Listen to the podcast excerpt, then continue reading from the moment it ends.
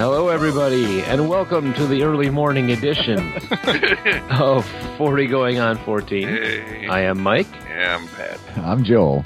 And I'm Josh, and attempts to prove to my friends and acquaintances that I am not an android apparently are not reassuring. I guess stabbing yourselves and saying, look at my natural red blood, is not very soothing. Mm. You're hanging out with the wrong people. If you bled milk this morning, that would be more appropriate. Yes, indeed. And easier for Yes.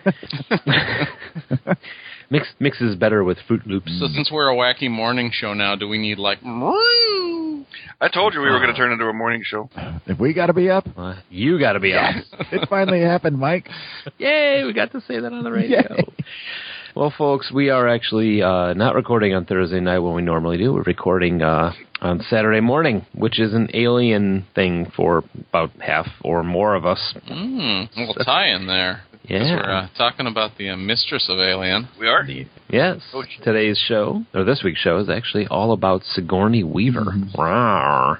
Xenomorph. Yeah. Yeah, this is going to You be know, the second in our series of shows that's focusing on the career of a particular actor who was both popular then, as defined by us as like 80s through the mid 1990s and now. So, Yeah. Okay, well, I fucked So- up because all I did was watch a bunch of Steven Seagal movies. I thought we were doing Steven Seagal. Wait, we're not? You can still contribute. Pat told me we were doing Seagal. no, that's his special technique. My bad. Steven Seagal, So- popular then and then. Then So, Over then for a very little while. yeah. Normally, this is where we talk about voicemails, but though we don't have a voicemail, speaking of Facebook, we do have a new Facebook message from uh, David Jessen. Yeah, what did he actually uh, suggested a then and now movie, a little bit more current, but uh, Old Boy. Yeah, it says, Love the work, fellas. It would be great to hear an episode about the film Old Boy from '03 compared to the recent Spike Lee Old Boy. Spike Lee did the remake. Yeah, he yeah, did. he did. Huh. Yeah, he does do movies with honkies occasionally. I'm I'm not sure where I stand Danny on that. Aiello was in. He, The he has video a, for Papa was in- Don't Preach. Uh, a movie with Steven Seagal. and do the right thing. David, thanks for the suggestion. Uh, I think we'll probably uh, try and work this in, even though '03 is pretty recent for our now. I mean, Oh, so good. what the hell? Or, the, we- or then, you mean. Our then, yeah. O three's pretty recent for our then, but uh, what the hell? I mean, we did the Santa Claus for our now, which was like 94 or something, so. And it's Yeah. Ta- I have I have not wrapped my head around the concept of time yet. well, and, We are, and we, are David only, is a we are only bound by whatever we decide we are bound by, so really. yeah. David is an old friend of mine, and so we should listen to him.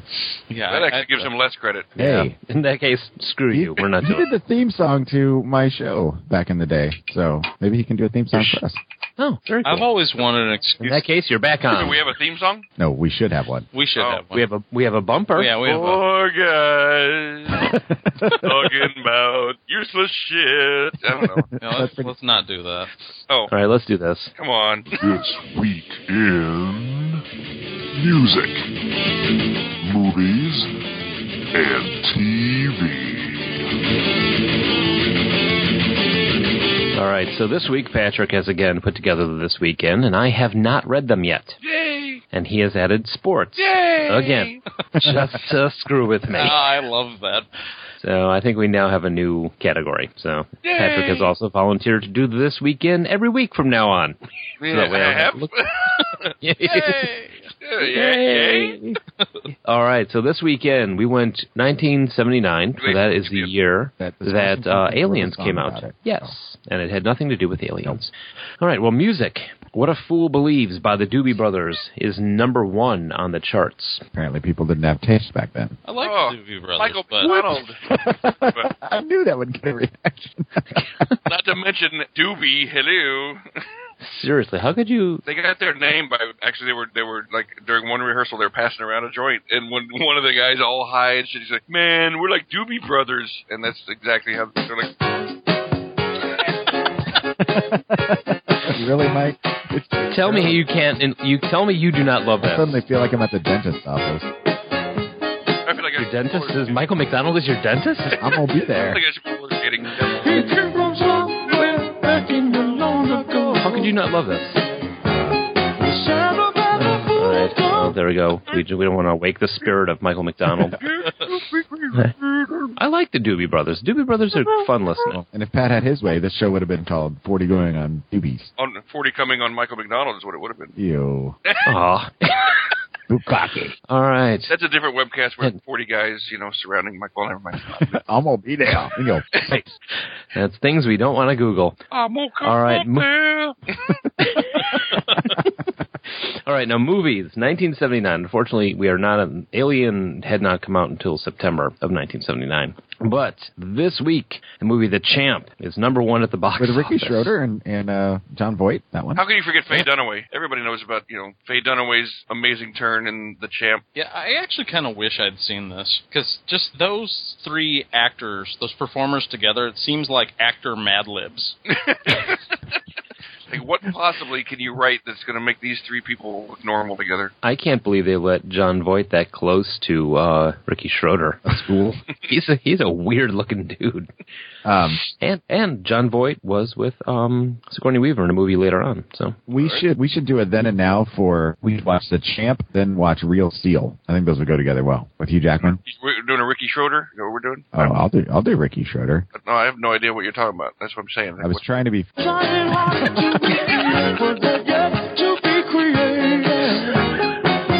all right. Oh, Uh, Christ. That's a that's our transition music right there. TV NBC releases Real People. Tell me somebody else remembers this show. I just uh, What the hell was that? Pat exploded. I'm sorry, John Davidson makes me sneeze. you made me. what? You made me afraid to watch nighttime television in the eighties. uh, That's God, incredible. Watch out, or Michael McDonald's gonna come back. Using to scare the kids That's to go the to only sleep. thing that scares me.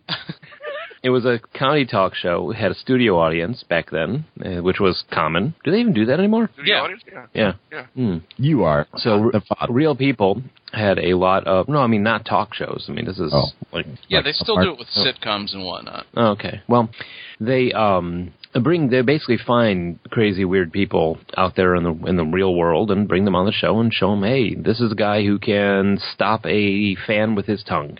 Ah, so it's like a full show of Dave Letterman's stupid human tricks. Yeah. Pretty much. It's, it's kind of like But- the, the same thing as That's Incredible. Those two shows were on at the same time. Real people, That's Incredible. They beat up with each other. So like Yeah, America's so- Got Talent, but with more Izod. Yes. Yes. And here's the thing: real people gave Richard Simmons his break into mass media. Now we know who to blame.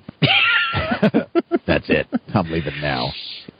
Richard Simmons was uh, his big highlight was on Real People. I remember watching this. You know, they had the guy who can catch arrows. They had the uh, any you know crazy ass basement dweller had a place to go. So Sports. I'm trying not to. All right. Sports. What happened in sports, Mike? One month earlier, in February 18th, 1979, NASCAR has what, what critics consider the most important race in stock car history, won by Richard Petty, who I know who that is. He has a mustache and a hat. For his sixth Daytona 500 win. You just described like 45 percent Half- half of of the NASCAR. Missouri State Fair. A cowboy Shut hat, up. A cowboy Like, hat and a mustache. seriously. oh, yeah. I saw And that. that's, movie. that's half of NASCAR and also part of the Village People. yes. But what made it famous was a crash and then a fight between race leaders Carl Yarborough and Donnie Allison and his brother Bobby uh, that occurred at the finish. It was the first time NASCAR was water cooler conversation, and the rest is jug band history. Somebody. Yarborough had a fight. Oh, I thought you were going, man. I was going to get. I was waiting for somebody to kick in with the Me. washboard. you sound more like a tuba than a jug band. This is stupid. I was waiting for Mike I McDonald to can't, come back. I can't believe it took me two seconds to realize. Oh, if only Michael All right. McDonald had a jug. Like Pat with the Michael bong. McDonald jug band. Pat, do you ever play the bong like that? no. You know, Richard. So I have other things that I do with my bongs. You know, Richard Gere was in a jug band. you got asked to be in a jug band. Richard Gere was an extra in Emmett Otter's Jug Band Christmas. He was in He was a- Jugfish. What? He was a he was a he was a puppet. All right. All right, so today's topic Sigourney Weaver, or as Patrick calls it, the Weaver that is named Sigourney. Mm-hmm. So her, her birth name is actually Susan Alexandra Weaver. She was uh, born in Manhattan in 1949.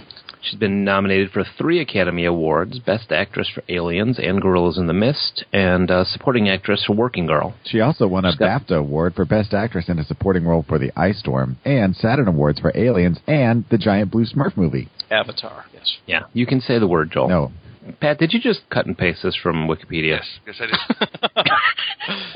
I was Hooray don't for have- research. you don't have to read the rest of it. I mean, it's just yeah, all right. Well, there's she's more got, awards. she's made got a lot of words. You know, and she's She's got a lot of awards. She's very recognized in both uh, sci-fi and drama and comedy. you can read I mean, the last she's- paragraph. It's a little more. Of course. They have one daughter, Charlotte Simpson, who was born on April 13th, 1990. I mean, she's the last married. paragraph. she's married to Jim Simpson, Oh. who's a filmmaker and also one of he's very yellow. Apparently, he's jaundiced. No, that would be Homer Simpson. Uh, yeah, Jim Simpson. Jim. The lesser-known Simpson brother, Jim. right, he's not one of the Doobie Brothers though. Yeah. Don't make me get Michael McDonald out. Crap, I'll be good. I promise. All right, you promise. All right, so what we're basically doing here is we're going to run through the movies that we've seen her in.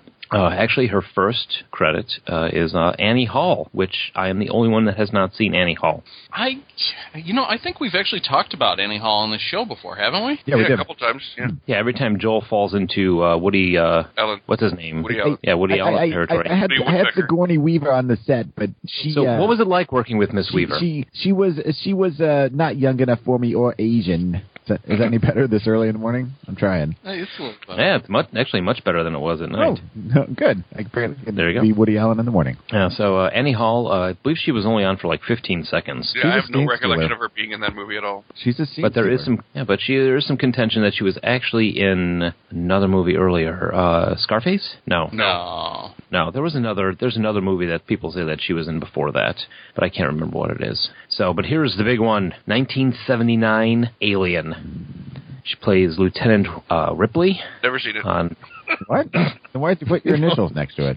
I'm kidding. I was about ready to drive there and punch you in the butt. You know, it's funny. I've probably only seen it twice, mainly because I prefer the sequel so much. This is No, the sequel is amazing, but Alien on its own is well, well, it was described back then as Jaws in space. Yeah. But This, was- uh, this is only the second time I'd ever seen it. Actually, I saw it. I Really? saw it in the theater when I was. Uh, oh no, I didn't see it in the theater. I saw it. it's in a theater back when you were Seven, eight? Thirty. yeah. He's No, I, like saw- I saw it when I was a- when I was a ki- uh, I, I had to have been like 15 at a friend's house for the first time, and then I Okay. haven't seen it. You know, haven't seen it since then. Well, I well, I say I own the entire Alien series on Me too. DVD. So yeah, including the Alien versus Predator movies. yeah, and uh, I think I mean honestly, she set herself up as the heroine. I mean, it's the you know badass. I mean, up until this point, there hadn't really been too many female hero type characters in movies, like Foxy Brown maybe. Well, sure. yeah. But, I mean, but you didn't have someone like a female character that could carry the movie herself Hmm, that's a bold statement. before 1979. I, I don't know. I think I think Sigourney Weaver really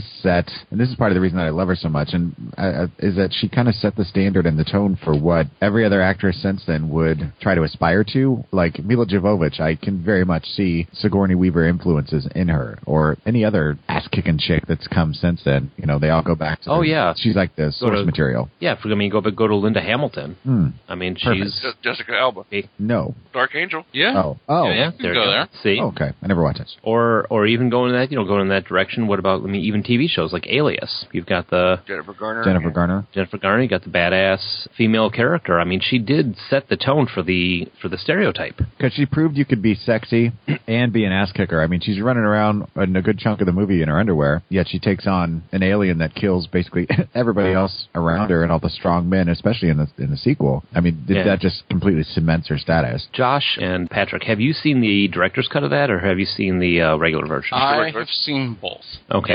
Yeah, I, I, I've only seen it twice. I've only seen each of them once, but I have seen both. the scene after they bring John Hurt on board and they have him in the lab after Ripley adamantly says, "Do- you know, you're not getting on board, which I think is awesome. Right. You know, she's like got the entire crew out there, and there she's like, nope, not coming in until should we call spoilers on this? The android decides that uh, they're going to come on board. Yeah, and the android says, screw you, I'm letting them in. The scene where uh, what's the other female in the ship? I forgot the actress's name. Oh, Are you talking Newt? No, that's that's later. no, Oh, that's later. That's Aliens. Oh, what was her name? Who with the short hair? Yeah. Yeah. yeah, the one with the short hair. In the scene where they're watching them work on John Hurt, where she walks in and just hauls off and slaps Sigourney Weaver across the face. Um, There apparently that was took a bunch of takes because every time she would come in and take a swing at Sig- Sigourney. Sigourney would like duck and you know move out of the way until finally they're like, "Look, don't hold back. When you walk in there, full on slapper," and- which is the reaction of everybody in that room is completely genuine because it's the holy shit. She actually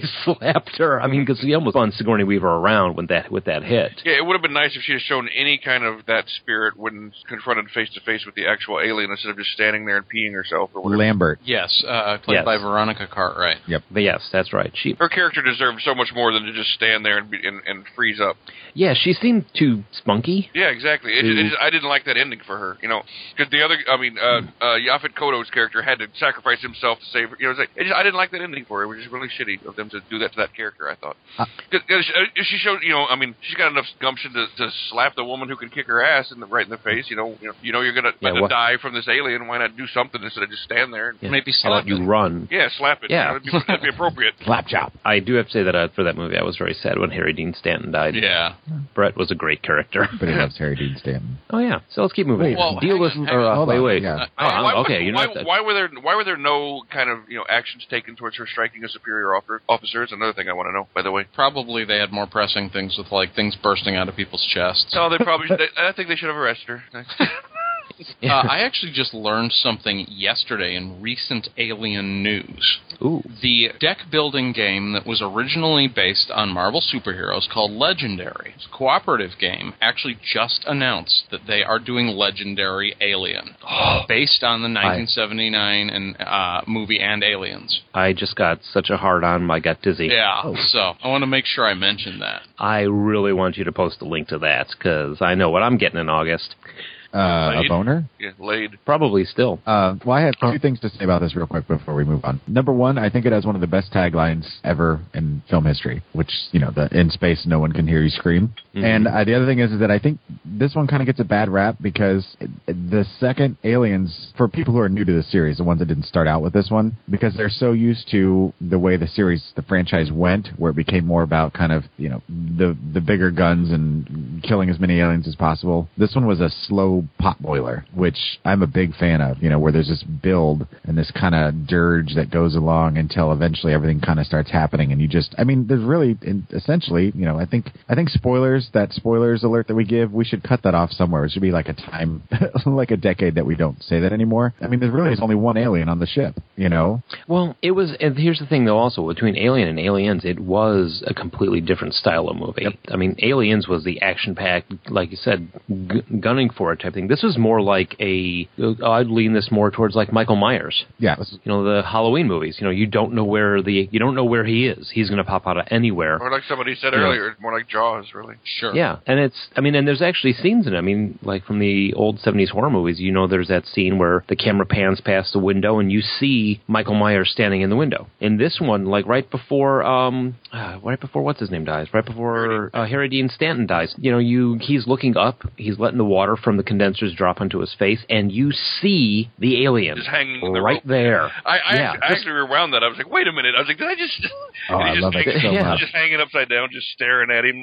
Yeah, and it's and it's one of those movies where you're like, holy shit, it's there, and the people that saw it are freaking out. The people that didn't see it are like, why the hell are you freaking out? You know that sort of thing. See, it plays the audience really well, on manipulating your emotions. Because it's not, it's I mean, not it- one of those movies that is just very, very obvious what's going on, you know, and it's not beating you over the head with everything. Yeah, See, yeah, there's a lot of subtlety to it. That's where I kind of become a or am a fan of some of the later ones and why Aliens kind of fell short for me. And we'll talk about that later. I just I just had to point that out because this, this one just to me it's got that nice just overall sensibility that All right, well, The- let's the- make the- our way. Yeah, the real last thing I want I want to say is like that that scene when, when when the alien bursts forth from his stomach. None of the people knew that that was going to happen. None of the actors knew. That's how those are all genuine reactions when they like when when you know, she's screaming, "Oh God, oh God!" You know, she had all that stuff Yeah. over her. That was a yeah, genuine Veronica Cartwright reaction. did not know she was going to get sprayed in the face with fake blood. Yeah.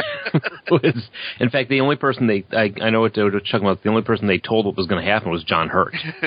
Yeah, it'd be kind of Ooh. hard for him to not be in on it. Yeah. Yeah. What are you putting on me? No, just don't worry, John. Just go with it. Which there's another person Right. we need to do. It's John Hurt. in the butt. All right. Well, moving on. I'm gonna get Michael McDonald out. Aw. Deal of the century. Arms dealers, dealers from several companies vie to sell the highest tech to a South American dictator. This is uh, Sigourney Weaver in a comedy. Oh, with, it's the Eddie Murphy movie? No, Chetty. uh, Well, Eddie Murphy. uh, In case you're talking about Gregory Hines, Oh, I get them mixed up. you racist.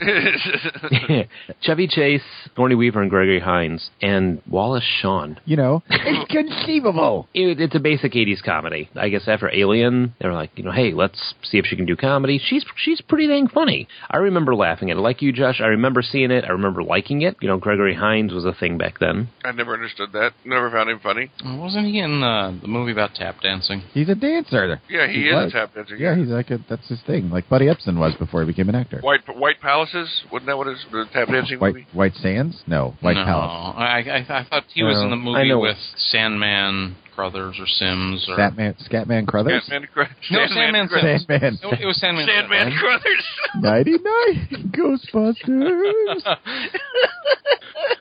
Ghostbusters. he makes me sleepy when I watch him.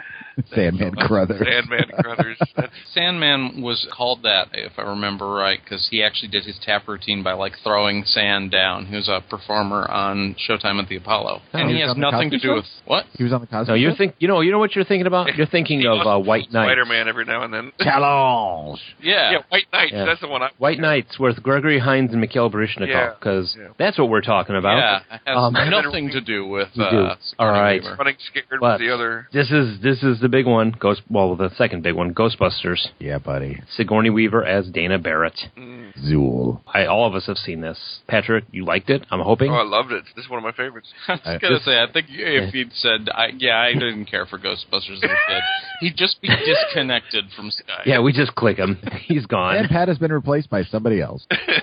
How by could you Michael not love McDonald. No.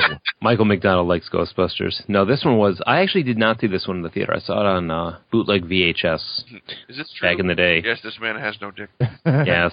I kind of feel bad for Sigourney Weaver because you take a s- pretty much straight laced actress. She does horror, she does sci fi, she does this thing. She's done one comedy sh- movie, and then let's drop her in a pot with Bill Murray, Dan Aykroyd, Harold Ramis, Rick Moranis, and see how she fares. I mean, you can tell. I mean, I, when I was watching it, the scene where Dana Barrett tells Louis Tully that he she has a date tonight.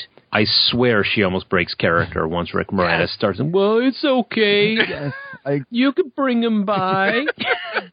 I noticed that too. And that character was originally written for John Candy. Yeah, but he wanted to do a German dude with schnauzers. What? Yeah, Louis Tully was originally supposed to be uh, John Candy. That But his, his take on the character was a large German guy with two schnauzer dogs. that would not have worked the same Not way. at all. No. Thankfully, that's what everybody else said. they didn't do Well, it. because So, in the sequel, when the romance was happening with you know him and and Annie Potts, I mean that just oh that would have been bizarre. I'm glad it didn't. Rick Moranis was perfect Yeah. for that role. Who brought the dog? Landlord's really gonna be pissed about that.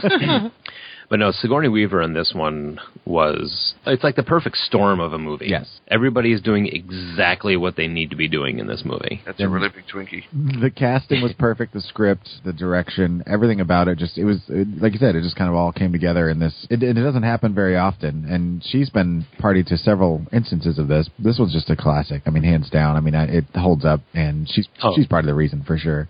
Yeah, again, she plays damsel in distress in this one, but even in this, she's still pretty uh, Badass. ballsy. Yeah. Yeah. Well, in 1986, two years after Ghostbusters, Aliens comes out, and Aliens was a regular rotation in my video queue back then. Af- After it came out on video, I was I s- easily have watched this movie 20 plus times. Game over, man.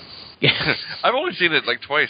What's with you and only seeing these movies twice? That was me I for the bet- first one. I don't know. I've never Yeah. been a huge Alien franchise fan. I've I appreciate it. I like it, but it's not like I I, I don't obsess o- over it like you guys. Actually, Pat has a um, a limitation. Like he's not allowed to watch anything more than twice. That is not true because I've seen plenty of things many times, sir. yes. He has seen uh, Over the Rainbow, whatever that's Wizard of called. Oz. That one.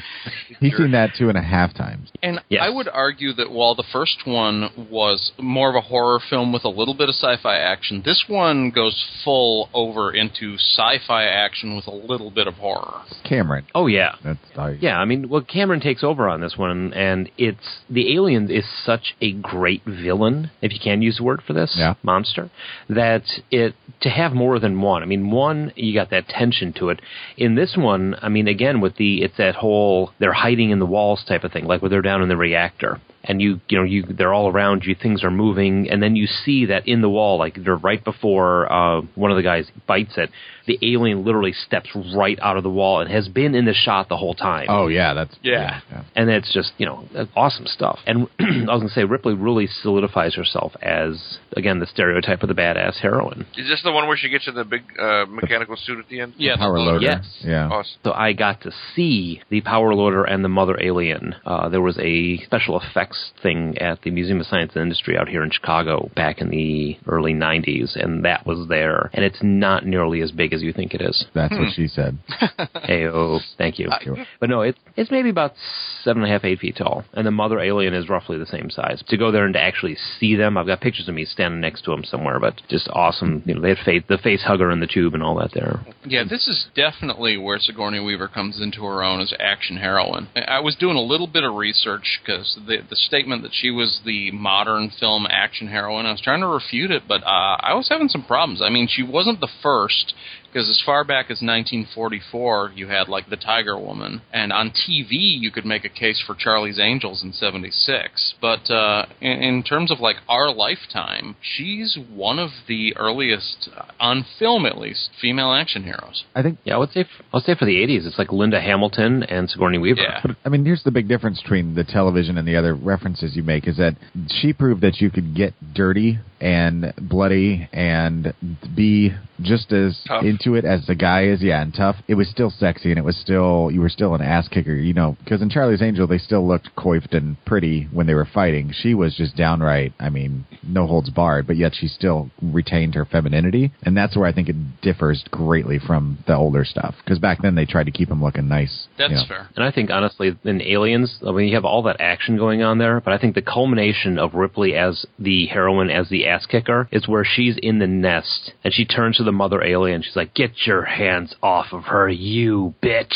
and just um, starts unloading on the uh, the mother alien. Which is funny because you have a much more uh, stereotypical female action hero in this movie. I forget her name, her character's name. Vasquez. Vasquez, yeah. I was going to say Valdez, but I knew that was wrong.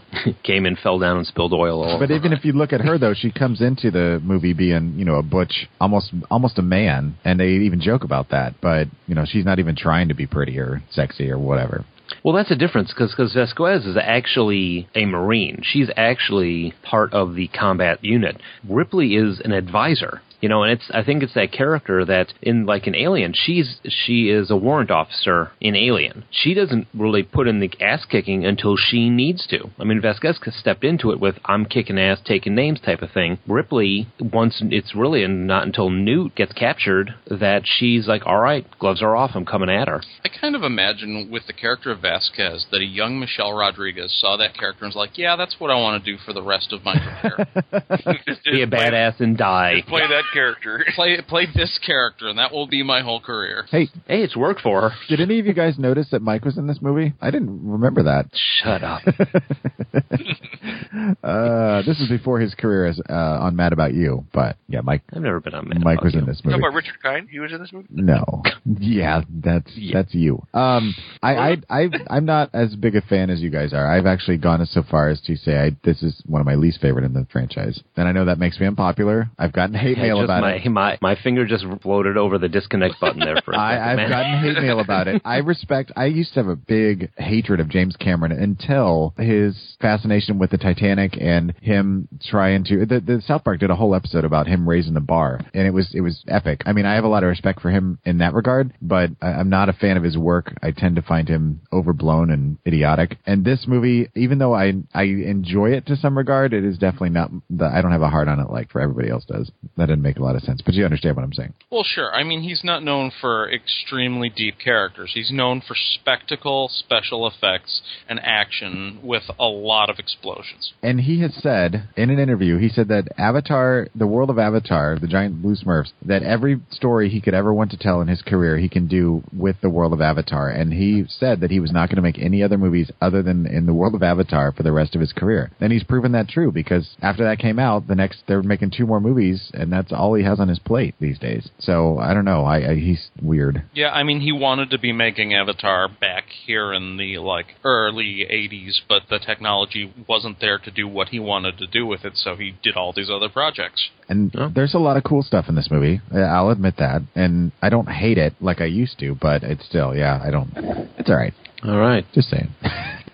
Half Moon Street. Josh? I was so glad to see this. For one thing, it allows me to continue my unbroken streak of watching Michael Caine movies for this podcast because I didn't know a whole lot about it. I, I knew the basic concept that Sigourney Weaver played uh, Dr. Slaughter, which the a movie's based on the book called Dr. Slaughter, and she worked in like an Arab uh, Arabic cultural association in Great Britain. She was an American doctor working there, and she just didn't make much money. Most of the other people who were in that foundation were independently wealthy, living on grants or their parents' money or whatever.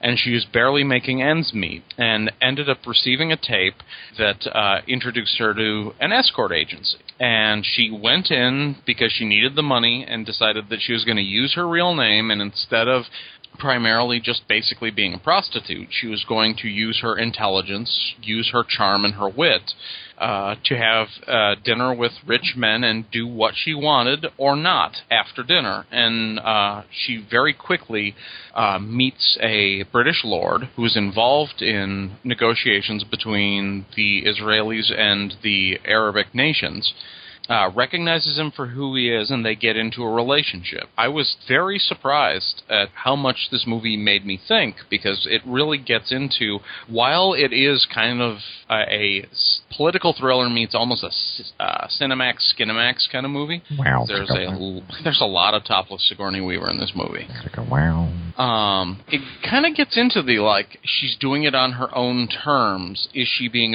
objectified? Is uh, what she's doing damaging to her? Uh, how much of it is her almost taking a feminist kind of role, like she's doing this but on her own terms? Eh, And uh, by the end, uh, you get into the political, like how she is being used by various people who are trying to disrupt the Mideast peace talks. Um, it was actually a much more intelligent and uh, thoughtful movie than I thought it would be, and performances by her and Michael Caine are, as usual, spectacular. I was Okay. glad I watched it for this show. I need to throw something out here real quick. I'm not a huge fan of PCU, but when Josh made that statement, it just made me think of that scene in PCU where he's like, uh, Big Man is trying to prove the Kane Hackman theory that no matter Oh, what yeah. time it is, 24 hours a day, you can find a Michael Caine or Gene Hackman movie playing on TV.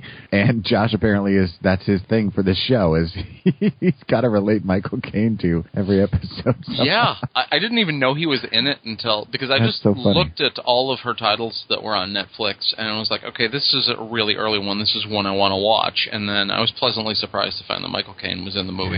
So worth watching. Well, here's the, but here's the question though: Is there topless Michael Caine? I believe there is. Oh, Ooh. Sauce. Oh, always in my head. Oh. awesome. Well, let's keep moving, Josh. You got a roll roll here. Uh, I, Uh-huh. I always imagine Michael Caine as as Alfred the Butler, but he's dressed like a Chippendales dancer. What? well, now I will too. Working Girl, 1988, another foray into comedy. This one was Harrison Ford. No, m- yeah, Harrison, Melanie Griffith, Harrison Ford, and Sigourney Weaver, also with Alec Baldwin, John Cus- Joan Cusack. This is one of Mm-hmm. those And- movies that I always meant to watch, and I just never have for some reason. No, it was it was good. It's it's basically more of a breakout thing for Melanie Griffith. Yeah. Yeah. At this point, and Sigourney Weaver uh, is you know she's the hard ass boss character, you know the the foil in this one, I guess. I remember again, this is another one of those that I remember enjoying it. Yeah, same here. I don't think I've seen it since probably the early '90s, but I do remember liking it. Yeah, I think Yeah. Uh, Sigourney Weaver was kind of the villain antagonist in this, Mhm. if I recall. Keep moving. Yep. Yeah. Gorillas in the Mist. Josh has seen the monkey movie. Uh, yeah, that, this is the classic. This is, of course, her first uh, real role that got her respected as a very serious actress. Shot in 1988, it's a uh, drama about naturalist Diane Fossey. Her work in Rwanda with mountain gorillas. The film was uh, nominated nominated for multiple Academy Awards. I, I remember it being good, but uh, I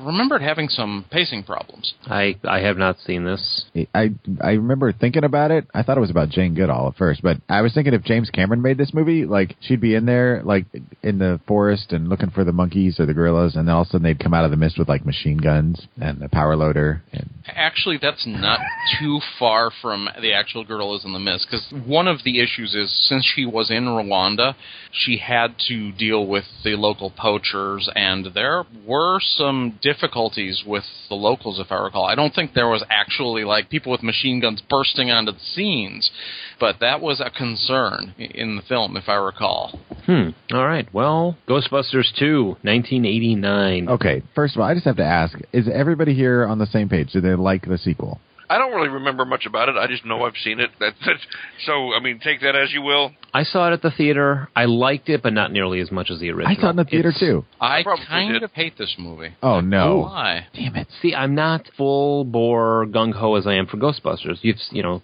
I will watch Ghostbusters if it's on. I will watch Ghostbusters any single time. This one, like, eh, it's Ghostbusters two. They tried to cash in more of the same, tried to roll more of the romance situations out and make the characters just a little bit more wacky. Um, but they missed out on a lot of it. I mean, the the I think on this one, honestly, the magic isn't there. In the first one, it they said they think the rumor is that very little of the actual script was used. A lot, lot of ad libbing. In fact, I think Bill Murray's all just almost like ninety percent of his lines were just ad libs. Just here, do go do this type stuff. And this one, very scripted, very I like I think just cashing in before the uh, steam ran out. Yeah, I love the Vigo the Carpathian plotline, and I think that if it had been tighter focused, without all the stuff with the Pinkus and the Statue of Liberty and the NES Advantage joystick, Okay, that was awesome. uh, that was where they You can- lost me. It, it- it's it, there was no consistency of tone. It, it went very uh, from like hardcore gothic horror to just goofy '80s comedy, and I wish it had just decided on one. I agree enjoyed with it. that. It was, it was a mishmash of comedy ideas and didn't really work too well. Well, it seems like they were trying to.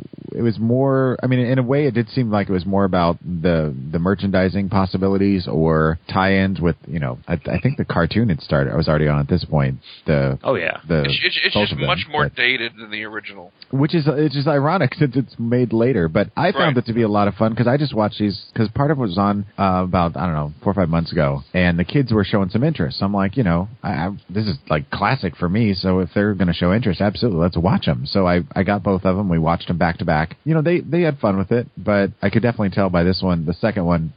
They were kind of losing a little interest, like it didn't hold Hmm. up as well as the the first one did, and I had totally forgotten about the whole thing with the Statue of Liberty, which was ridiculous, but I could see, you know, it being fun at the time. Yay, go New York, you know, that sort of thing. Yeah. just to clarify, the real Ghostbusters cartoon had started uh, by now. It was 1986 to 1991. Okay. Yeah, not to be confused with the Ghostbusters cartoon that doesn't have the word real in it, that has a fedora wearing gorilla. Which was prior to the movie, though. The yeah, original that's movie. true. Yeah. The, the original Ghostbusters had nothing to do with actually busting ghosts.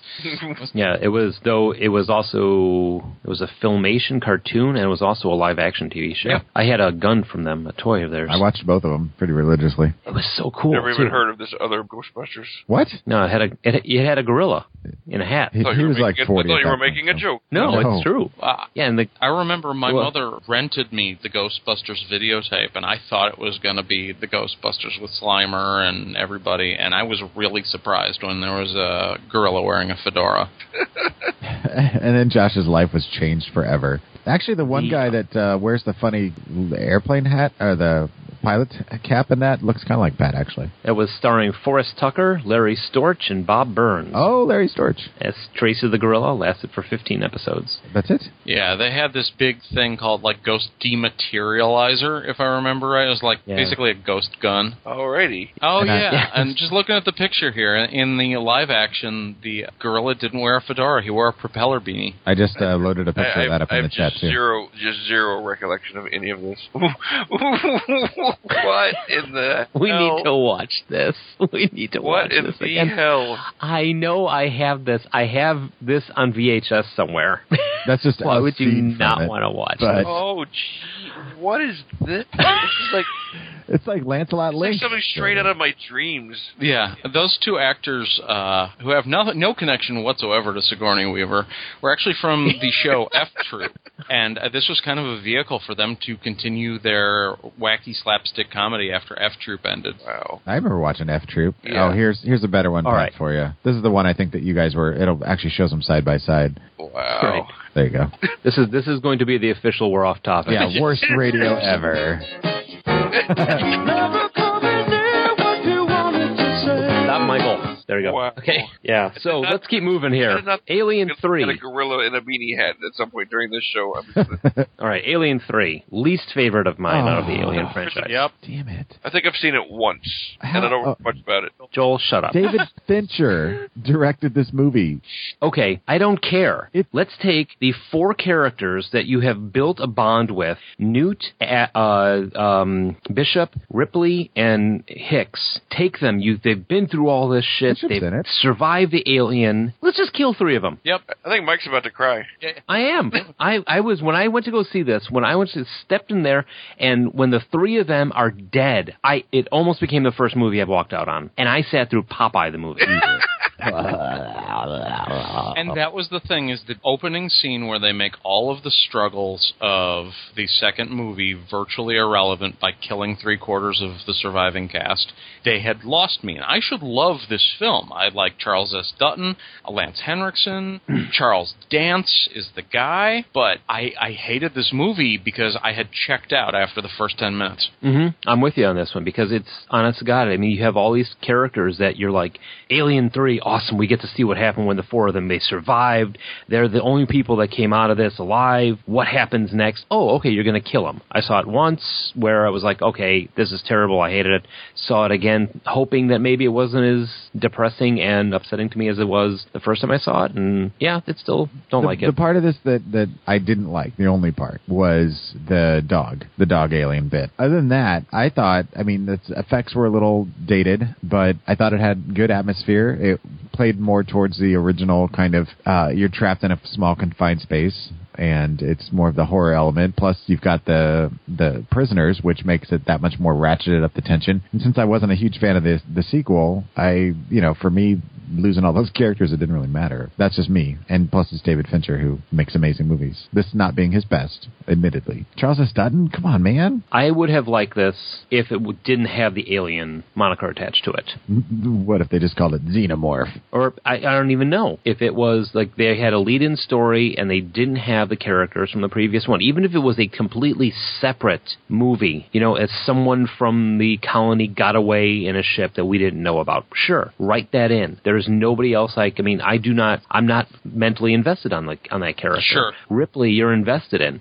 Uh, Newt, you are totally invested in. All these characters that you built up such a relationship with, you go back to this and just Joel, what's a series of movies that you like? Uh, all of That's them? not not aliens. Um, I don't know. Uh, the Resident Evil movies?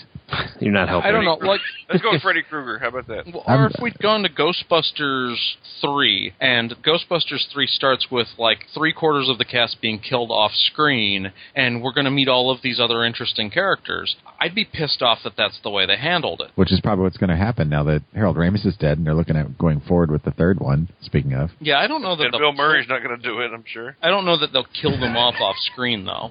it's Ernie Hudson. Yeah, uh, the Ernie Hudson vehicle, Ghostbusters 3. then he's the only one in it with Annie Potts, and they'll have I don't know they'll have to get somebody to replace Rick Moranis because he doesn't act anymore. So Zach Braff.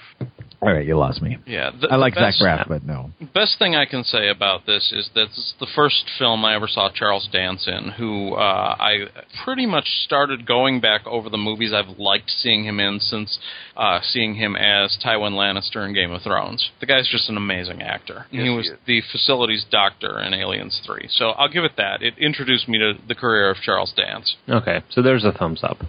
Dave, Dave's not here, man.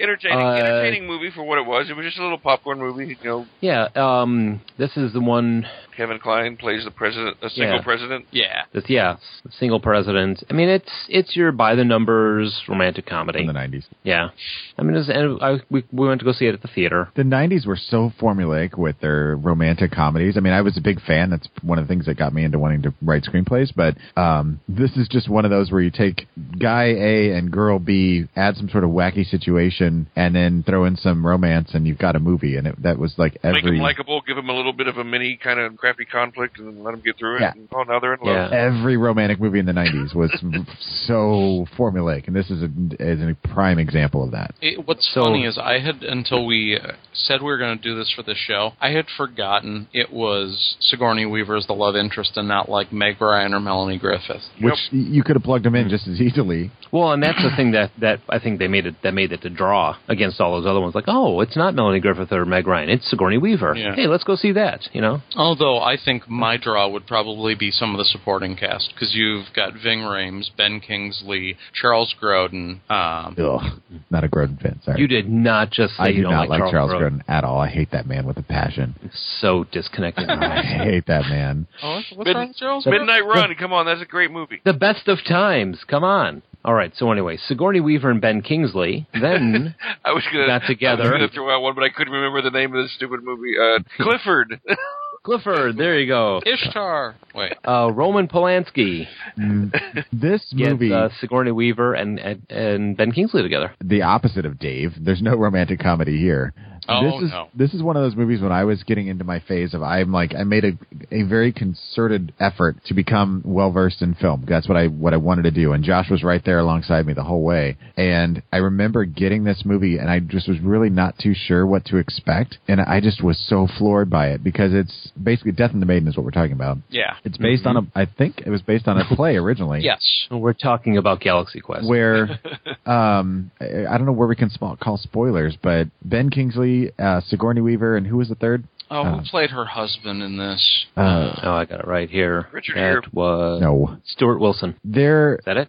Ben Kingsley ends up in their midst, and you come to find that Ben Kingsley had uh, raped Sigourney Weaver's character. Or at least that's what they Or imply. did he? Well, okay. Basically, the setup is uh, Sigourney Weaver is living in a country that's kind of a banana republic. Her husband comes with. Shut up. I don't know Bunch any of gorillas other way and to- fedoras. I just imagine him in khakis. That's all. yeah, Sorry. I I don't know any other term for it, but you're talking a South American war-torn uh, country where uh, her husband comes in from a storm with this Dr. Miranda who was traveling with him, and he's got to stay. And she believes that during the fall of the old regime, uh, Dr. Miranda was the doctor who uh, raped her while she was blindfolded and tortured her for weeks, and she believes she recognizes his voice. His voice, yeah, just simply Yeah. his voice. So uh, there's a lot of play as she uh, pulls out a gun on him and basically stages a trial uh, for him uh, on the spot. And there's a lot of questions whether or not it's just her damaged mind gro- uh, grasping at straws to try and find some sort of justice for herself. Whether she maybe she's projecting her fears of this guy who brutalized her onto this Dr. Miranda. and it's it's a rare instance where um, it's it's three three people in the movie that carry the entire film from start to finish, and that's kind of the beauty of it is it doesn't need anything more because you have these amazing actors that are working together with this what could have been kind of hard to pull off because a lot of times stage to screen doesn't always translate and vice versa. Um, they they they pulled this off, and you really ultimately, I mean, in my opinion, by the end of the movie, you're still not sure. Well, the the movie comes down much more heavily on the idea that Dr. Miranda was guilty of his crimes. The play is much more ambiguous, where the film ending makes it. Uh, you could still say that there's some room for doubt, but it's probably 80 20 that he was actually guilty. Just his delivery of his confession saying that not only did he rape her, but that he enjoyed brutalizing her and he wished the old regime had never fallen his performance is pretty convincing, like over the top of what he needed to do in order to save his life in that situation. I if if you have not seen this movie and you're a fan of Ben Kingsley and or Sigourney Weaver, uh, highly recommended. Yeah, one one All of the right. best. Yeah, So let's move on to uh, Copycat. This was a movie I saw. come on now, Yeah, it's it it has a twist. Harry Connick I Jr. don't, with I a don't blacked remember out it. I tooth. just remember I saw it. I don't remember anything about it. I- I just know I saw it. Harry Connick Yeah, Jr. it's- is a bad guy. Yeah, I I saw it, remember liking it. I owned it But on then- VHS. I never bought it on DVD though. But 1997, Alien Oh, you Resurrection. just ran over copycat and just left it sitting there. You're right, I did. Sigourney Weaver plays a housebound uh, former, I believe, agent who had tracked down the serial killer, and now he's trying to kill her. And he's Harry Connick Jr. He's got a blacked out tooth, and it really gets annoying after a while because you really notice it. Anyway, yes, Alien Resurrection. Alien Jean Resurrection. Pierre Junot, the French director. Yes, Oui, oui. I can get behind this one. Want to say after? I mean, well, obviously, I- it's going to be my third favorite out of the out of the series. One with Reno- Winona Ryder. Yes. Yes, where they're cloning Ripley and they're trying to make this new super alien. It's yeah, Brad Dorff and uh, Ron Perlman, uh, isn't it? Who always makes things good. Daniel Pignon, another favorite Yes. of Jean Pierre Junot, and Michael Wincott. You know, Yes. from The Crow. And this was actually written by Joss Whedon, so thumbs up to that too. Yeah, originally I thought it was directed by Joss, but uh, turned out that was not accurate. This was Now af- this one, Go ahead. this is what I think Alien Three should have been. You know, give a, give some sort of lead into this is what Ripley's doing now, uh, or the corporation's got a hold of her, and you know, um, Wayland Utani is trying to clone her or do whatever. They're doing some sort of experimentation on her. I enjoyed this one. A lot of people don't like it because it's got the goofy "You're a beautiful, beautiful butterfly" and all that. That's Durf, though. yeah, I know, but it's still weird. Typical Durf. Cool thing about this one, three of us that have seen it. You know the basketball scene. Yes. Mm-hmm. Okay. Uh, have e- any of you seen the extended version with all the interviews I and all own it, that? Yes. She made that shot. Yep. There's a scene where Josh, where she, you know, where she throws the basketball over her shoulder. Yeah. She had practiced and practiced and practiced, and she was insistent that she was going to at least try to make this shot on her own. She didn't want anybody else's help with it because she's Sigourney Weaver, and she knows she's a badass. She made the shot first take. That's awesome. Yes. And the other awesome thing about it is is that Ron Perlman broke character when she did it. is that in the interview he's like he's Johnner, Johnner, I forgot how you pronounce it. Well, he's he's being the you know the badass you know merc that he is in this one, and he watches the ball go up. And he says, and I turn and I look and it went, damn it, she made it. Shit. it was so. And he's like, yeah, they didn't get that on camera, thank God, because then they would have to do it again. Made Ron Perlman break, and as soon as she walked off sc- off set, they the whole cast and crew just like lost it, and the fact that she made it swish no net, so I. which is just Swish, adds swish. more to the myth. of- Swish all net, sir. Oh. Thank you, sports guy. I'm a huge you have no power here.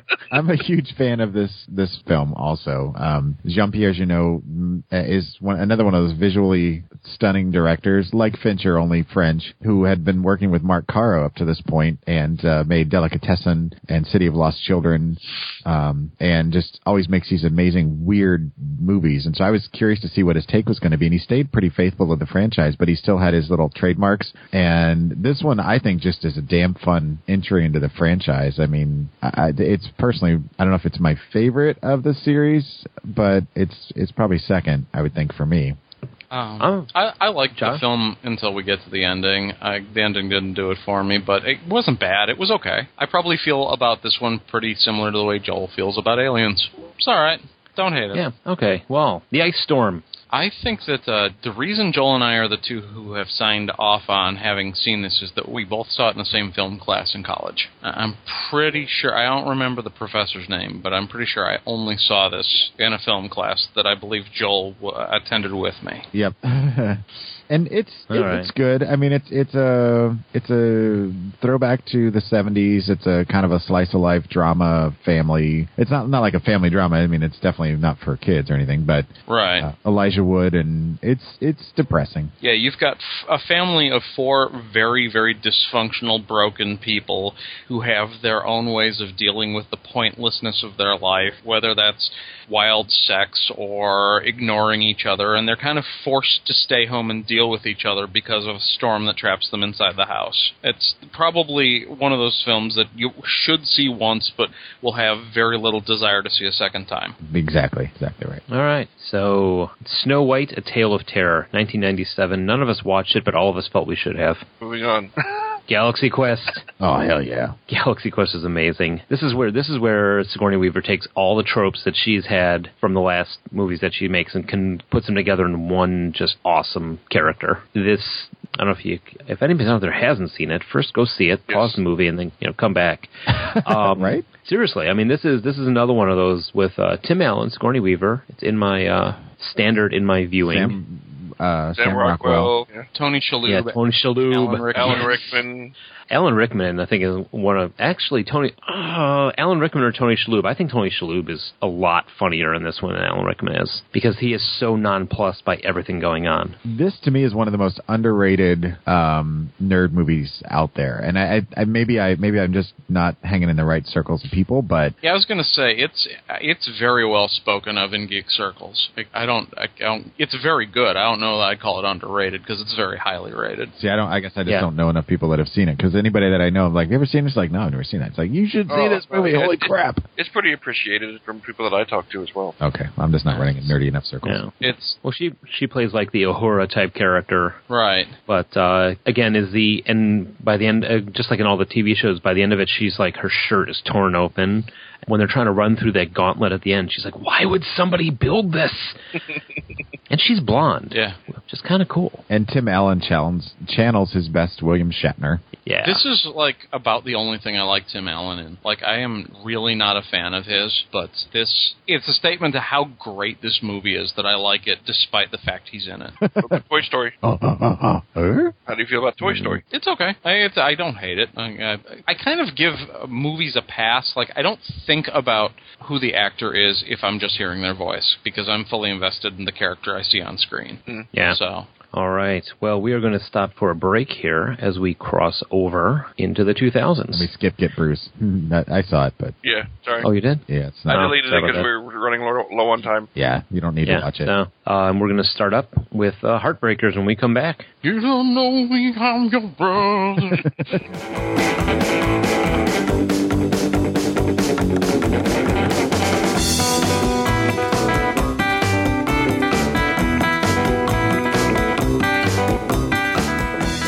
Hello, everyone. We are back, and we took a little break where we got ourselves cleaned up, and Patrick cleaned his kitchen after what is known as the bacon fat incident. I, I wish it was that simple. It, it- after what is known as my family, Oh, yeah, That's okay. My family's an incident too. so I'm sure cleaning the kitchen isn't as interesting as the. Uh, one of these days, we're going to have to tell the uh, the screaming dishes yes, story. one of my favorite stories from my entire life, I and I agree. was, Yeah. and I wasn't even involved in it. Well, barely. day is not that day. No, It is not that day because we're still talking about Sigourney Weaver movies. Yay! And Michael McDonald. Yay. Yeah, not Michael McDonald. Oh. Michael McDonald is not here. he makes cameos though. yes, Michael McDonald reminds us when we go off track. So let's take it to the streets. uh, yeah, started up with Heartbreakers. I have not seen this, but it looks. It's actually not too bad. It's about a mother and daughter con team who they bilk guys out of their money by one of them, you know, uh, basically uh, marrying them, and then her daughter comes in and seduces them, and then they go to divorce court and they take everything they got. It's got Sigourney Weaver, Jennifer Love Hewitt, Ray Liotta, Jason Lee, Jeffrey Jones, Gene Hackman, Ricky Jay, Sarah Silverman. It's got a, a really good cast Wow. of people, Anne Bancroft, and Zach Galifianakis. I forgot about him. Jeffrey Jones, yeah, for Yeah. a little bit of Is weirdness. Anne it's a- Canfield in it? Anne Canfield did make a cameo, but I, I it's fun. I mean, it was one of those movies that I was like, eh, I'll watch it, and uh, it was surprisingly pretty good. Yeah, I'd forgotten that I'd seen it when we had it on our list, and then uh, Joel was talking about it, uh, and I remembered. Oh yeah, this was the comedy with uh, them playing the mother daughter. Yeah, I, I actually own it because my father had it, but I haven't watched it yet. Okay, It's worth your Well, time. Moving on to Holes. Oh. I'm just trying to catch in this movie, and I still yeah. haven't seen it. You still haven't seen this? Actually, I've, I had never seen it until I watched it for the show. Ba- Based and on a um, kid's, kid's book, right? yes, based on a book Yes, well, yes, Louis he did. Sekar. Louis Sekar. Uh, Do you guys remember? Do you guys remember the um, anthology stories, Tales from Sideways School? Oh, my Isaiah loves those books. My mom bought them. Yeah, for that's- his birth or for Christmas, and he read all of them like three or four times in a row. Like keeps, awesome. Yeah. keeps reading. What's that? Same Yes. author, is that what you're saying? Yes, and it's one of those. It's it's based off a it's a, based off a kid's book. Um, what I liked about this one is that she actually plays the bad guy in this one. She plays the warden, and actually does not show up until about halfway through the uh, through the movie. Interesting. But it also that's that's Yeah. going to be a trend that I think we're going to see. Yeah. For showing up for one or the other half of a movie. well, she showed up for the end of it because it's like the whole time the first half of the movie they're like, oh, you don't want to mess with the warden, you know, and they never show her until she shows up. uh, where they're digging the holes. And she plays it off really good. She's this, you know, cowboy hat wearing with the boots. Actually, you'd like her, Pat. She plays also with uh, along with uh, John Voight, who plays Mr. Sir, and Tim Blake Nelson, and is also the first movie where Sheila LaBeouf Sorry. showed up. Sheila. I like Don't that. I will I know this person. I'm saying it correctly. Sheila LaBeouf. Okay, buddy. Don't correct me. Sheila LaBeouf. Um, that's his first movie. So, and it was it was good. You know, I watched it with the kids. The kids enjoyed it.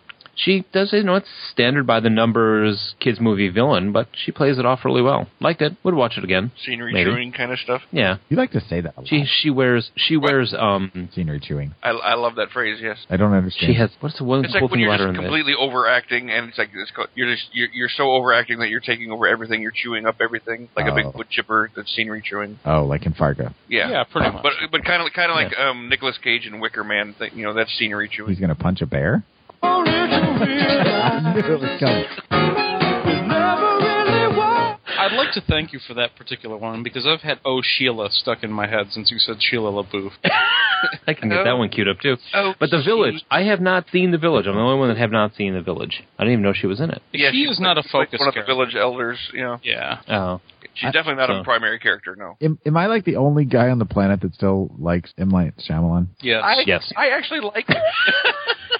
I actually kind of I don't hate him. Let me put it that way. But I still go to see his movies thinking that something good is going to happen. But he almost lost me at Lady in the Water because that movie was See, just Lady in the Water is only the beginning of his downfall. Once you I get liked into, the happening. I don't know why everybody hates on that one so much. Oh, like yeah, I did not like the happening. Although it's not his. I mean, after the happening, he continued to go downhill with the uh, remake of uh, the other Avatar, the last yeah, Airbender. yeah, Last Airbender. Yeah, I didn't think that was the big. I mean, I didn't think it was great, but I didn't think it was the. It was kind of like kind of like almost Ishtar to me. It's like I didn't think it was the big steaming pile of shit everybody said it was, but I didn't think it was great by any means. And what about the one where the concept is there are strangers in the elevator and one of them is the devil? He produced that, though. He didn't direct it. Hmm. Oh, that was good. Yeah, I that was enjoyed that Devil, and that I I like that one. Uh, I have not seen After Earth yet. I didn't even know that I it was haven't his either. joint because I didn't, you know, like promote it as his. But yeah, well, yeah, he's become the kiss of death to American cinema. Yeah. it seems like it. But I, I'm a fan. Even even the happening at, at the end, I was like, oh, yeah. but up until the very end, when you kind of realize what is actually going on, it's it's it's well done. And I thought the village was a nice, clever thing. I just think he needs to get away from the whole twist thing and you know, write she's all that again. I mean, You know, ju- just make a movie. Yeah. like she's all that. Happily, happily never after. I'm the only one that saw that Why why are we Standards. moving forward?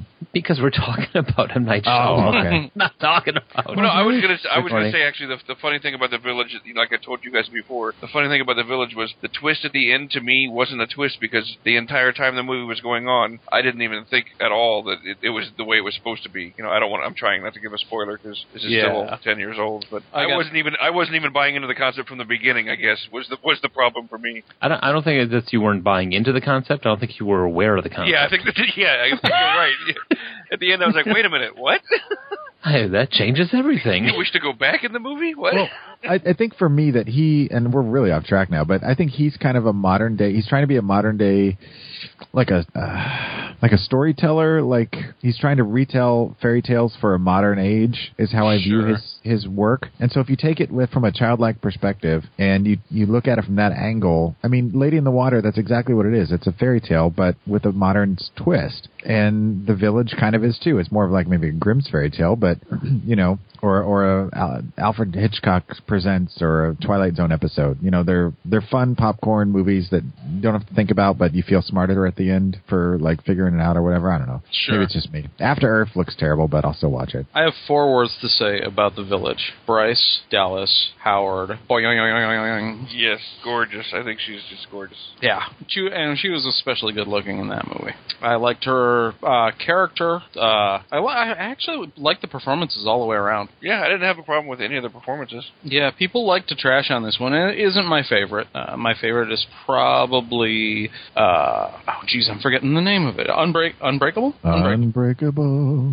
Yeah. But- really? Mine is still the Sixth Sense. If I had to pick it up. You Well- don't like Wide Awake with Rosie O'Donnell? Rosie O'Donnell? Mm. No. anyway, we Right. should move on. We're we're, Yes. we're way off yeah, topic we're again. fur- we're further going. yeah. off topic. Uh, well, I'm the only one that's seen Happily Never After. It's a sardonic twist on fairy tales. Sigourney Weaver is listed on the cast list just after Patrick Warburton, but just before Lee Ehrenberg. Is this a cartoon? Yes. yeah. Okay. So Uh, this is the getting as many cool voices in as you can. She only does it's a short. You know, she only has a, her. She's a minor character in this one, but her character was good. And, You know, at this point, they've done so many sardonic twists on fairy tales that I'd almost just like to see them play a fairy tale straight for once. I- I'm kind of bored with the okay, it, it, it's the story you know, except here's the weird thing: all the animals are rappers. Yeah. And multiple rappers. That's Yeah, gonna so happen actually the now. next all the next couple of them. Wally, let's see, she does voice uh, voiceovers in the next three. Uh, Happily Never After, Wally, she's the voice of the computer, and the Tale of Despero, she's the uh, narrator. Oh, that's a beautiful. I love that And one. she she does a lot of voiceover like in cartoon works too. Like like in Futurama, she was the voice of a computer a couple times. You know, and she's done computer voices before, like lampooning her sci-fi. Thing, Yeah, you know. I mean she's she's playing off what she's been. Yeah. So, but yeah, Wally, I liked Wally. I mean, her voice. I mean, it's the voice on the computer in Tale of Despero. She just narrated it. I mean, it's not like she was doing anything. Wally. Be kind, rewind. I didn't even realize that she was in that. That's Who did she play in a that? fantastic movie.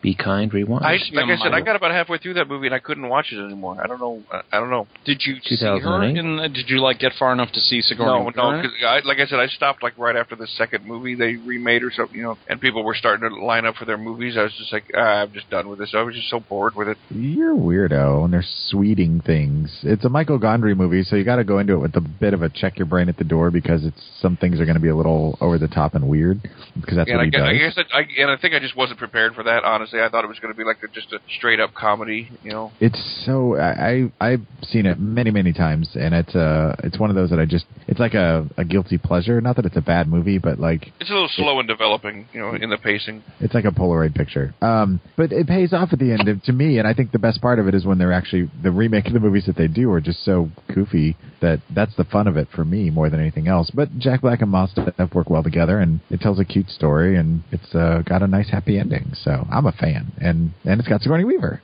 there you go. Yeah, buddy. So this is another one though where she's not in it for the whole No. time. Yeah, not nearly as she's not in this as nearly as long as she is in Avatar. Even Oh, Avatar, Jesus she's not even really in it that much. Yeah, this whole like modern phase of her career, she's kind of moved to I, I don't know part time superstar. You know, sup- just supporting roles a lot, you know. Yeah, It's a great name for a band, Well- Josh. Part-time superstar. No, Sigourney Weaver. Yeah, that too.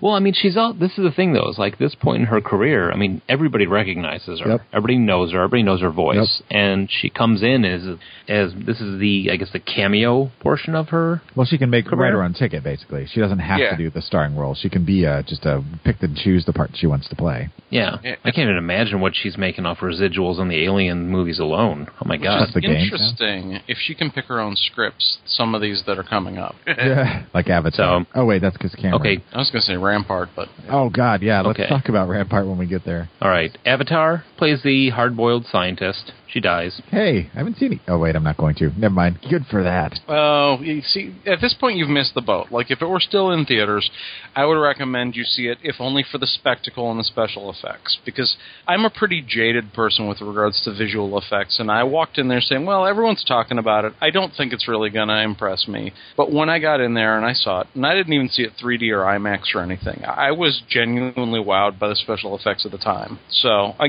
I didn't expect much of the story. It's pretty much Pocahontas in space. Yeah, it's like it's like Pocahontas or Dances with Wolves or any you know. My whole take on it, everybody was like, "Oh, the spectacle, the special effects, the whatever, and everything." It's like you know what? That's all wonderful and great, and yeah, it's it's groundbreaking cinematography and yada yada. But it's like, can we please just spend some money and get some writers to, to write some stories that just aren't just crap and fluff and shit? You know, I mean, if if I, if I want to see all spectacle and no story, I can go to a theme park. That's true. Although There's there there's theme parks in Texas. Yep. Yes, there's everything in Texas. it it really is this classic and kind of offensive story of you've got native people and then white dude shows up and then white dude saves the native people from uh, other white dudes. After first betraying them, you have to betray them first, and you have to come back Sure. to group. So Mm-hmm. I mean, Last Samurai did it as well. I mean, Mhm. pretty much it's all the same story over and over and over again. It's like every Richard Gere movie out there. A lot of Kevin Costner movies like that too. Yeah. I don't know what that means. I did not like this movie. I don't know if, if that came across.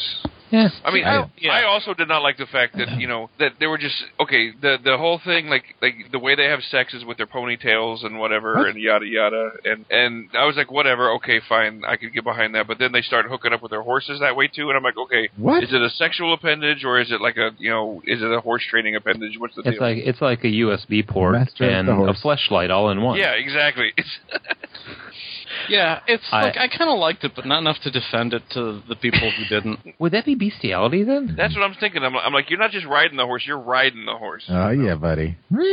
Huh. I haven't even thought about that. Well- and then you get back to then you get back to the tree, and you're like, you're going to clean that ponytail before anything happens because you've been out on that horse all day. Yeah, but if you had aliens who had different like reproductive systems and they looked at ours, they're like, well, okay, so you pee and you have sex with the same thing? That's frickin' weird. Yeah, okay, point taken. Yeah, now you did. Now you made it weird. I mean, I, I could, like I said, I could get behind it because I mean, it's an alien race and whatever, and that you're, Yeah. you're going to do things differently. But I guess you, I guess you got a point there, all right. Dances with USB ports. and you use it to pee with. yes. I have not seen Paul. Is Paul worth seeing No. for? No. Yeah, I mean, she's she's good in her part, but again, she's a minor part at the end. Okay, 'Cause that didn't. It never had any appeal to me. But I, I was all But excited Rampart- because it had it had uh, Nick Frost and Simon Pegg, and I'm like, oh yeah, great, you know. And then I saw the alien, I'm like, oh no. And then I watched it, I'm like, oh man, this is not good. I enjoyed it. I I did own not it like actually. a lot. I own it. I was very disappointed and let down. But it also was one of the last movies I saw with my father in the theater too, so it has a little special place in my that's brain. yeah. I that's mean, if understandable. you can't get past the fact that the alien is Seth Rogen, then you're not going to like this movie. I actually liked the whole interplay between Seth Rogen and Peg and Frost. Yeah, I, I liked the whole, you know, like he was behind like many major pop movements and pop, you know, whatever. You know, he's the guy that, that wrote E.T. and all that kind of stuff. You know, it was just funny Yeah. to me. See, I like Seth Rogen. I have no problem with Seth Rogen. And and Greg Matola, who directed it, who did The Day Trippers, which is a great movie, Super Bad, which is a great movie. I mean, I just I I was expecting more with everybody involved, and I was just really kind of just stupid. I mean, there wasn't. I saw no point in the movie at all. Not even for comedy's sake. I didn't laugh. But just me. Well, I, I enjoyed it. Yeah, me too. Okay. Then Sigourney Weaver. I thought in I thought this the- was I I would just say real quick I thought this was a, a, a little bit more respectful lampooning than even you know Big Bang Theory which I still defend but you know so I, what do you think about that Josh? Yeah, I would say that because they uh, the fact that they are nerdy is part of their character. It's not the they are not the punchline. Right. All right. I'm just making sure. Okay. Moving on. Rampart, based on the video game. No. that would be No? better. Ba- based on the the um the song the Ramparts we watched. No. It's okay. No. Shut your hole, Pat. I don't know. You saw it, Joel. I did. It's got it's got Ned Beatty. I was seriously. I went into this movie. I'm like, yeah, Woody Harrelson, Ben Foster. I'm like, this is going to be good. I'm excited. And it's you know, it's about a uh, 1999 in Los Angeles, police officers, and I'm like, cool. And then I sat there, and 108 minutes later, I'm like, why did I watch that? Because it was not very good. I was really, really disappointed. I found myself completely disinterested in the characters. I was not paying attention to anything. I don't even remember Sigourney Weaver being in it, to be honest with you. It just it was a waste of an hour and a half, basically, or hour and 20 min- or hour and 40 minutes, whatever. It was it was a waste of time. Math is hard. What a, Sigourney Weaver's character? She I don't even remember her being in it. I just remember she plays Joan Confrey, and she's listed on the notes as just after Robert Wisdom. So another very minor part in a Very minor part. Yeah, she. I don't remember her being a main character. Otherwise, I think it would have stuck out more. I just. It was just a slowly paced. I just felt like kind of a, uh, an exercise in futility. Honestly, you, it. you can't really talk about Rampart without talking about the online controversy. Th this movie was very poorly uh, promoted, including a very disastrous "Ask Me Anything" by Woody Harrelson on Reddit, which still uh, he's still kind of the laughing stock of Reddit for his. Uh, every time they tried to ask him a personal question, he's like, "Well, could we just keep the questions uh, confined to Rampart?" And everyone's like, uh, "No, that's not how this works. You're not just here to shill your movie. Uh, we're asking you questions, and we're just gonna roast you if you're just gonna try and divert back to plugging your shit." Yeah, Yeah, I- that was early in the days before the celebrities kind of understood what was going on. Yeah, the top voted question ended up becoming uh, when uh, about a story. Could care to comment on this story when you showed up to my high school prom and like raped a girl there? oh, nice. Yeah, that that became the top question, like about how he plied these high school girls with booze and uh, basically date raped them. And, and it- since it has uh, been determined that the story was probably a fabrication, but since uh, Harrelson was being such a tool to the uh, people on Reddit uh, and refusing to answer the question and trying to steer back to his plug, it gained more and more traction. And Everybody became just kept believable. upvoting it. Yeah. Yeah. I just looked it up, and the question, the top question now is: question to Mr. Harrelson's PR guy. What are you going to do with all the free time you have now?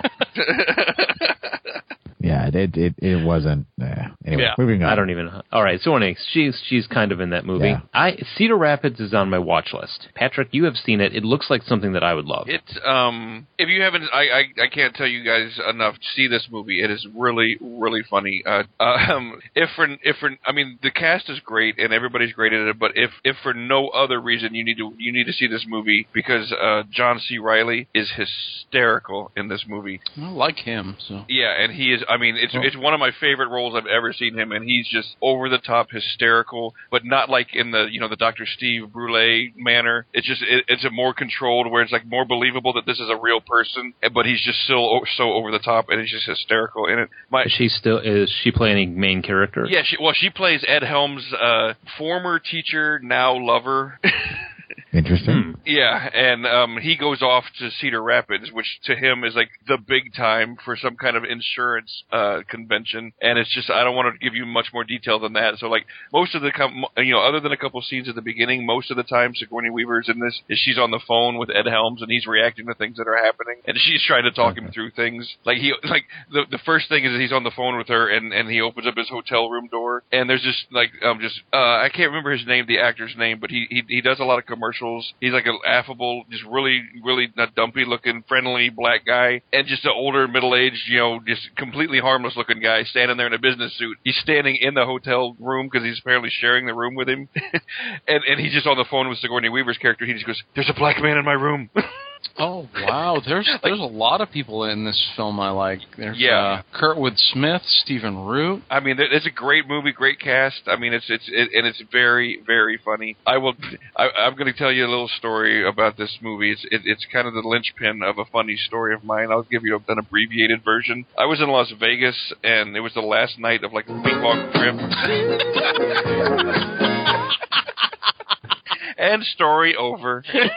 it's like getting played. I'm sorry, man. I could not help It's myself like on getting that one. played off at the Oscars. I'm like, and I'm done. Hmm. Dee, dee, dee, dee, dee, Problem dee. is, you can't even finish your story. How are you going to top that? I know. That's great. That's like, Oh, oh it's- god. and I was going to be not as funny, but I don't care. So, like I said, I'll give you the abbreviated version. We it was the last night of like a week long Vegas vacation. We were just tired of gambling. We just wanted a night where we were just going to relax and do whatever. So my buddy and I decided let's just get a couple fifths of alcohol, stay in the room, rent some comedies, and you know, and and just just relax. And we're like, okay, fine. So we crack open the alcohol, start pouring the drinks, and him being you know he, he's he's a- he's a, a, a younger guy, and he wanted to. He's like, let's do a drinking game. I'm like, oh god, what do you want to do? So we decide every time we laugh, you got to take a drink. Well, we, we're like, let's start this off easy. We'll put it in Cedar Rapids. You know, we, we'll, we'll rent Cedar Rapids first. We, neither, neither one of us has heard of it, but we like the cat. Can't be that funny. Well, by the end of that movie, we were already half drunk.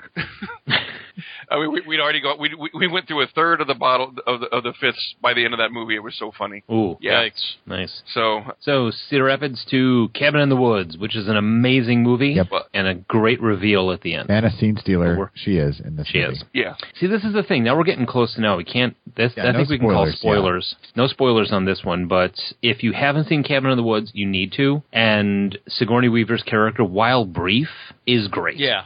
she's exactly what she's supposed to be in this movie. She, I mean, she she plays upon all the old. Uh, this is one of those things where the cameo fits. Yeah, this is a Joss Whedon joint, and I am a huge fan of his stuff. I, I've even I like Dollhouse, and I was one of the people who liked uh, Agents of Shield from the beginning. So everything he does, I, I'm a huge fan of, and this is no exception. I, So- Uh, I have to tell anybody who has not seen this movie yet, do not read anything about it. If you don't know anything, go in blind. Highly Yeah, 'cause that's, how, recommend. that's how Mike and I went in because remember we went and saw it with Matthew. Yeah, yeah. And Don't- neither one of us knew what was going on, and then suddenly when it when it when it did what it did, we, we were both like, "What?" Ooh. Yeah, don't- that was when he thought my he's when he thought my soda went bad. it was like the From Dusk Till Dawn incident. Yeah. Where we all went to From Dusk Till Dawn and we thought, oh, it's a it's a Quentin Tarantino road movie with you know Tarantino and and George Clooney being badasses, and then I was like, holy hell, what just happened? You know, I, the less you know, the better for this one, for sure. Yeah. But uh, yeah, go see it. It's worth it. I mean, Sigourney's not the main character, but her her, her part is worth seeing. And it is one Josh. of the best uh, horror movies, quote unquote, that I've seen. Probably I don't know, most original anyway in the past decade. Oh, It's yeah. so good. I own it. Josh, Yeah. you and I are the only two that watch Red Light. Yeah, and uh, I uh, was very glad I watched this. I, I understand there's some criticism with the pacing, um, but I was shocked that I had never heard of this before because I really like everybody in Red Lights. Oh yeah, Cillian Murphy, uh, Scarecrow from the Batman movies, Yeah. Sigourney Weaver, Robert De Niro, uh, da- da- Toby Jones. Yeah, uh, one of the Ashla uh, uh, Olsen sisters, who was not one of the twins. She's Yeah. the good. one. She's the good one. yeah. Yeah, she's the one that got all the good genes. But um, here's the deal: it's I'll go. I'll give you the the uh, thumbnail here. Psychologist Margaret Matheson, who is Sigourney Weaver, and her assistant Scarecrow. Uh, are they study and debunk paranormal activity? So they wind up uh, then uh, researching um, Robert De Niro, who is this blind psychic from like the '70s. Who's who's a spoon bending guy? Or- Uh, or- Yuri Geller. Yeah. Yeah, Uri Geller. He's like the Uri Geller of the time, except more charismatic. Yeah, I mean, Which is well, charismatic. He's- uh, 'Cause- that's not saying much. He's sort of Yeah. a Uri Geller meets a faith healer meets like everything you've ever heard about psychics wrapped up with like stage magic and movie star all at once. But he's supposedly the real deal, and he retired back in the '70s when his major detractor, a, a reporter, like called him out on stage and then died uh, while calling him out during one of his live shows. He's had a heart attack. yeah, and there's always been this suspicion that the guy was killed by uh, Silver's powers, and basically Silver comes back to uh, makes his big comeback, and the team uh, is eventually uh, on the track of investigating him. It's a really Yeah. cool thriller. It is, and it's. I wasn't sure what to expect when I stepped into this. I mean, because it was. I tried to hit the most recent Sigourney Weaver movie, and she is really good in this as the. Uh, the uh, debunker. Yeah. I mean, she goes into it very logical, very A to B to C to D. You know, this is how things are done. She's teaching a class on debunking psychics and that sort of thing in the co- in the college that she's working at. but her character depth. I mean, why she's doing this and how she got into it and why she is hesitant to go after Simon Silver is all wraps up into her character. And it's it's not she's not the badass um uh fighter type thing in this. She's it, this is a dramatic character Yeah. for her and it's she does it really well. I would mean, uh, call her matronly in this almost, which is a Yeah. direction I've never seen her go before. Yeah, sh- that definitely is a way to describe her because with the relationship of Sigourney Weaver between Cillian and him, and her is very much mother mother sonish. Yeah. And the if you again if you guys are going to watch or any of you are going to watch out there, do not go on IMDb or anything else because there are spoilers and the spoilers in this one are major. Yeah, it's very interesting because though it's a slow burn, one of the things that I was impressed by is from the initial moment you're watching, uh, it drops you right into the action, and uh, they, they hit you real hard at the beginning, and then there's kind of a slow burn to the eventual climax. Yeah, but when you hit that final that final scene where it all comes together, I mean, uh, Susie and I watched it, and at the end of it, like even Suzanne was like, "I'm glad we watched that. That was really good." So Here's here's the thing I didn't realize, and now I've got to move this up in my queue. Is that Rodrigo Cortez, who directed it, he uh, well, and he wrote it. He also did a movie called Apartment 143, which, while it kind of is cashing in on the found footage kind of thing, is really pretty well done and pretty creepy. Um, he also did Buried, which I didn't realize was the the movie with uh, Ro- Ro- yeah Reynolds, Ryan Reynolds in a coffin for the entire movie, which is a really good movie. Which now now I didn't realize that. So plus Sigourney Weaver, I'm in. Let's do this.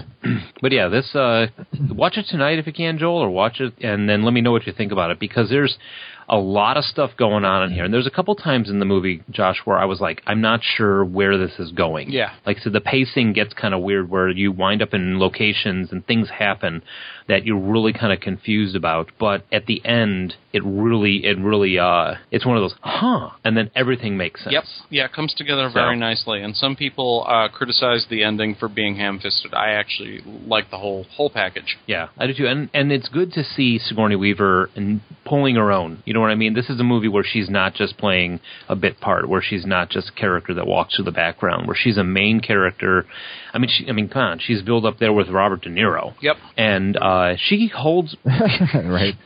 she holds her own. I mean, she has a, her character is very um, you're very emphatic for her. You really understand where her character's coming from and why she does what she does and why she doesn't do what she does. So Yep.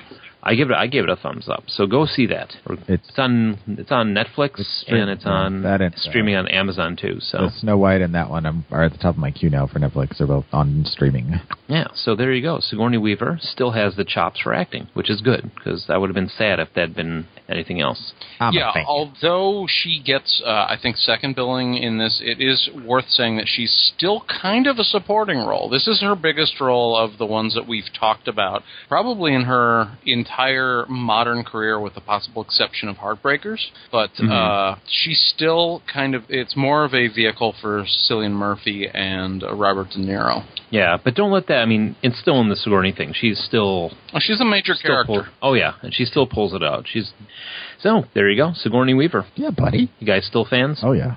I'm still fan. Yeah. They're filming And for Avatar being- 2 right now, right now, by the way. Ugh. Yeah. Avatar two. Yep. Oh, you want to go see that, Joel? La, la, la, la, la, la. Oh, Zach, kiss And my horse. La, born la, in- la, la, la. Born in 1949, that makes her Old Oh. enough, yes. 60. Old enough. Old enough. Wait, wait, how is Sigourney Weaver in the sequel? What? What? I don't know. Avatar. Maybe She, flashback. she plays she plays the tree. She is Right. 64 and still looking good. 64. Probably flashback. I would do her. Well, see, here's the thing. Look at Sigourney Weaver. She's 64, and then look at Terry Garr.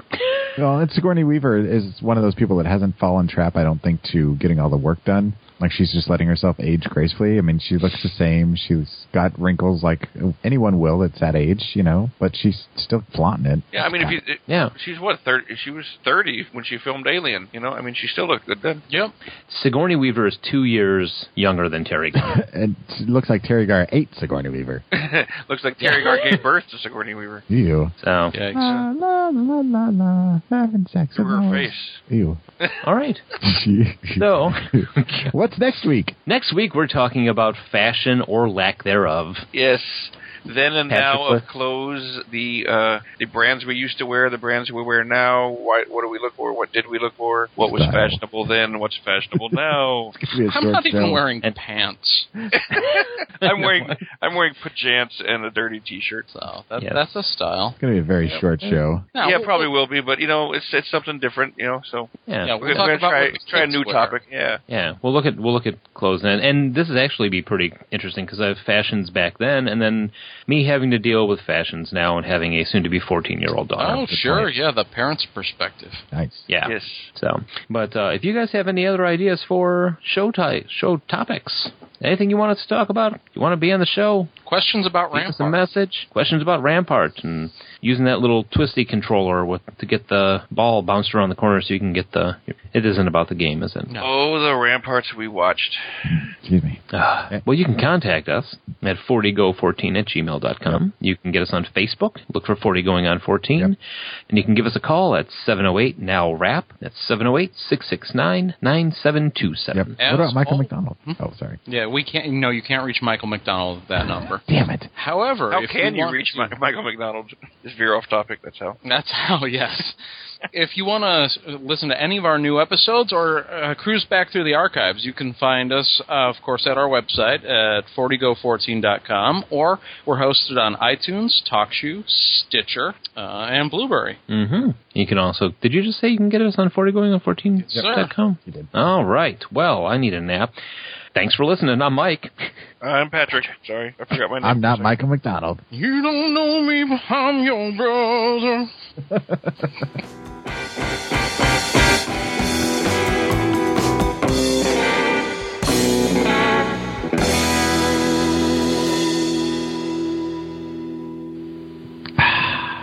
Ugh, fuck. Yeah, buddy. Oh, I thought you were offering. That might wake me up. I would hope so. No, I said might. I mean, it's not definite. Uh, there's a penis in me. Nope. You Oh, know not how like that. diff- you know how difficult it is to wake me up. I do. actually. Yeah. Even with a penis in you. Exactly. And Joel, Pat and I know how easy it is to wake Joel up. Even with the penis in me. He will he will not sleep heavy no matter what. He learns. Yeah. you guys. uh, Possibly because of all the penises.